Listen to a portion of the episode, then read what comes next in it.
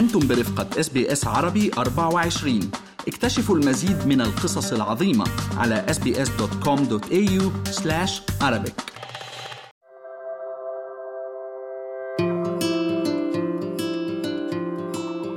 أهلا بكم إلى حلقة جديدة من أستراليا بالعربي. معي أنا علاء التميمي.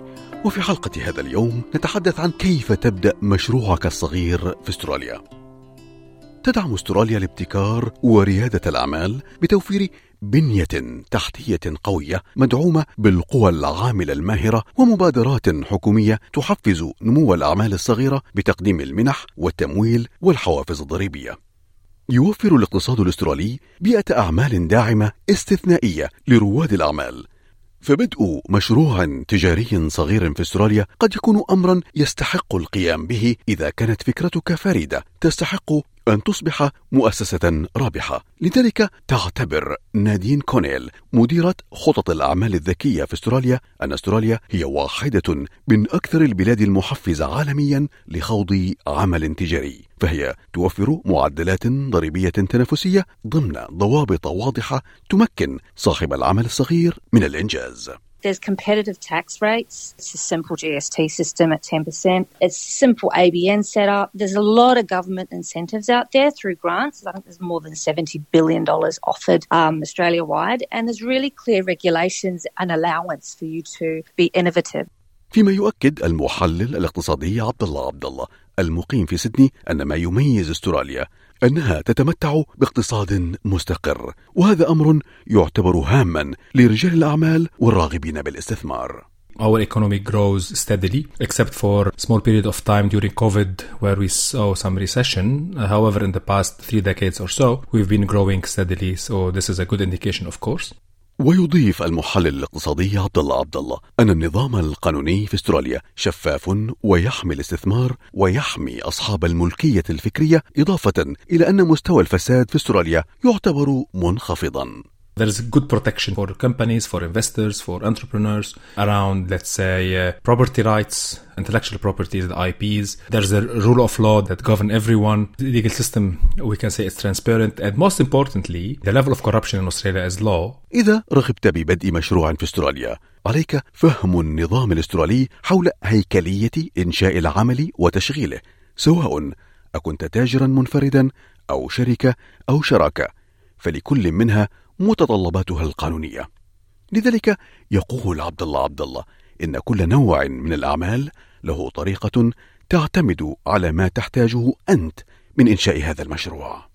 If my aspirations is to be like local small business doing some small services regionally, let's say, or um, in my suburbs, I don't have a plan to grow it, then maybe I would consider having a sole trader or a partnership. But if my aspiration is to grow the company as a brand itself, to create a value in this brand, and maybe later on sell it or sell part of it, then a company would be better. And we have seen many companies that have started very small in garages and now their brand is worth multi-billion dollars. بمجرد اختيار نوع العمل الذي ستبدأ به سجله قانونيا وتأكد من مطابقته للقوانين واللوائح المعمولة في أستراليا منها حصولك على رقم تسجيل رقم الأعمال الأسترالي ABN وتحقق من كامل التفاصيل عبر زيارة الموقع الإلكتروني لحكومة ولايتك إذا كنت تنوي تأسيس شركة ينصح الاقتصادي عبد الله عبد الله باستشارة محاسبك لمساعدتك في إعداد رقم شركتك الأسترالي ACN لدى هيئة الأوراق المالية والاستثمار الأسترالية. So it's like a number that would be unique for this particular business. Or company. This is from, from registration as legalities. Then we have to take tax and considerations. For companies, we have to register a separate tax file number. Remember, for sole traders, the business is linked to their own tax file number. There's no differentiation. But for companies, companies have to have their own TFN. إذا كنت تخطط بتعيين موظفين فعليك استيعاب الاقتطاعات الضريبية المتحققة على الموظفين مع معرفة حقوقهم وواجباتهم الوظيفية كما يقول عبد الله عبد الله. Which is the way we withhold the income tax from employees and then pay it to the government. This is from registration perspective. Some other business require licenses, permits, etc. And there are different insurance as well, different insurance schemes that might be required for different business. ويؤكد المحلل الاقتصادي عبد الله عبد الله على أهمية فهم المتطلبات القانونية الأخرى التي يجب على رواد الأعمال معرفتها لتجنب أي مخاطر محتملة منها إعداد وثائق التأمين التجاري والتأمينات الأخرى. وفق كونيل general business insurance, there's professional indemnity insurance if you're providing a service, you've got product insurance, you've got, you know, food handling compliance if you're part of that business. So again, it depends on the type of business that you're operating, but everybody will need some level of insurance. Public liability insurance if you're going to have people coming into your, your place of business as well. الجانب الحاسم الآخر الذي يجب مراعاته عند إنشاء عمل في استراليا هو وضع خطة عمل جيدة والتي تعتبر كخارطة طريق لنجاح الكثيرين لبدء هذه الخطوة. أولها دراسة السوق الذي ستعمل به، من هم منافسوك، وإيجاد السوق المناسب لك، وهي الخطوات الهامة نحو النجاح وفق كونيل. researching your market, knowing who your customers are, how big your market is, where you are operating in your location if you have a physical store, what else is out there, who are your competitors, what you're going to be selling your price your products for and who you're selling it to. So if you can be very clear on those components, then you can position your product or service in the market in the best possible way.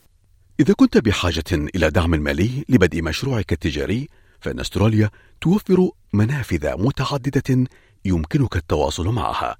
تقول السيدة كونيل إن خيارات التمويل المختلفة المتاحة لرواد الأعمال الجدد متوفرة بما في ذلك المنح والقروض والمستثمرين من القطاع الخاص. There's a lot of grants out there. There's more than $70 billion that the government, in terms of state and local council, have available. Uh, there's private investors as well. That comes down to whether you've got somebody that you know personally that is um, looking to invest in your business, or you can offer equity as well. وتشير السيدة كونيل إلى أن موقع الحكومة الأسترالية business.gov.au يحتوي على طرق المنح المدرجة ضمن صفحة المنح والبحث في البرامج التمويلية في الموقع. وهناك أيضا مواقع المجالس المحلية وصفحات حكومات الولايات الإلكترونية لمعرفة طرق الدعم. فهذه المنح المتنوعة تتيح فرصا لقطاعات مختلفة.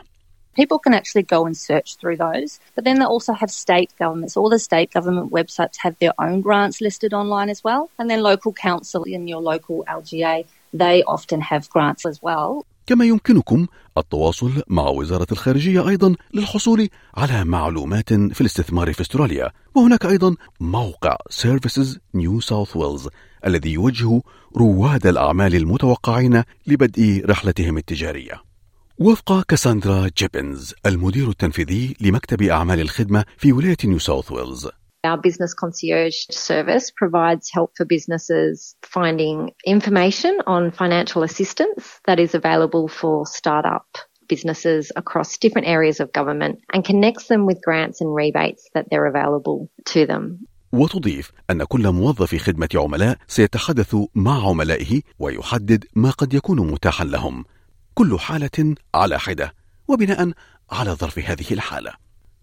كما تنصح السيدة كونيل الراغبين ببدء رحلة الحلم نحو عمل تجاري ريادي في استراليا بالبحث والتواصل وإبداع فكرة مؤكدة أن كل عمل ناجح يبدأ بخطوة واحدة. The biggest misconception would be that you have to have a lot of money to do it. You don't have to reinvent everything all at once. You don't have to go from zero to 100. You can start slowly and invest as you grow. It can be very daunting looking to start a business, and it doesn't have to be if you talk to the right people. Everyone can work together to help that business succeed. هذا التقرير من إعداد مرام إسماعيل وعلاء التميمي